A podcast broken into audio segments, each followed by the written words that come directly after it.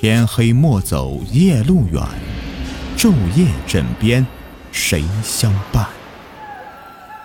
欢迎收听民间鬼故事。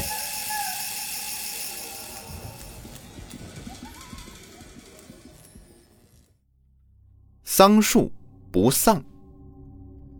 民间传言，桑树跟丧树同音，门前种桑树会给家里面带来不幸。这不，安平镇的财主李有福家门前就有棵桑树，长得是枝繁叶茂，都快比他家的房屋还高了。李有福觉得这个桑树太碍事了，完全挡住了门口的阳光，弄得整个堂屋里面阴暗暗的，一点也不亮堂。这天，他终于忍不住了。叫来仆人，你去把这碍事的树给我砍喽！仆人一听到，连忙跪道：“老爷，老夫人临走前千叮咛万嘱咐，让别砍这个桑树，小的不敢。有什么不敢的？我那老母亲都走了两年了，她还从地里面爬出来找你算账啊！给我砍了！”李有福把这话说到这份上了，那仆人还是低着头，小声道：“呃。”小的不敢，这可把他给气坏了，当场踹了仆人一脚。去，没出息的东西，我自己来。都说门前种桑树不吉利，也不知道老祖宗怎么想的。他拿过斧子，鼓舞干劲儿，终于把桑树给砍倒了。砍倒那一刻，整个堂屋里都亮堂起来。李有福抹了一把汗，大笑。嘿嘿，这才对嘛！这阳光照进来，这屋里面才像回事儿。去，给我把这破树给我烧了。晚上，一家人坐饭桌上面吃饭，李有福正在给家人吹嘘，他今天是如何大显神威，三两下的就把树给砍倒的。他儿子突然口吐白沫，晕倒在了饭桌上，这可把李有福吓得不轻啊！年过四十就这么一根独苗苗，可千万不能有事啊！他赶紧让人去请到医术最好的陈大夫过来。结果，陈大夫又是把脉又是针灸的，可这病因就是诊断不出来。最后摇头无奈道：“哎，令郎这病实属罕见，呃，我行医数年，不曾见过，还请。”另请高明啊！这话把李有福吓得是当场跪坐在地上。陈大夫都诊断不出来，他想不出来安平镇还有谁能够救他儿子。看着儿子的病情越来越严重了，整个人的脸色发白的躺在床上一动不动。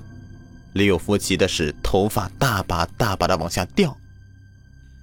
最后，救死心切的他，在镇子里面到处贴上悬赏单，看谁能够看好他儿子的病，他就送黄金千两。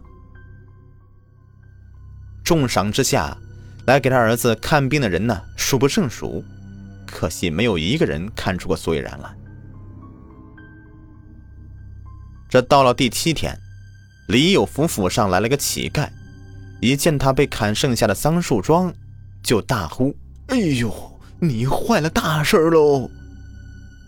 财主看到门前桑树，儿子突然得怪病，乞丐一看说：“你坏大事了！”这话把李有福气得不轻啊！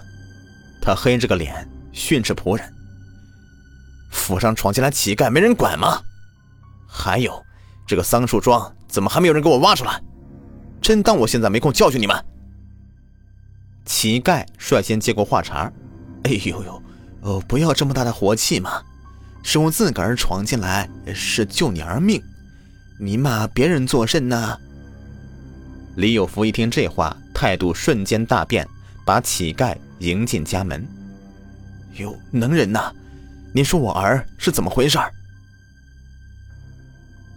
乞丐顾左右而言他：“哎，你家这桑树已经长了有数百年了。”你老母亲走前告诫过你不要砍，你为什么还要砍了呀？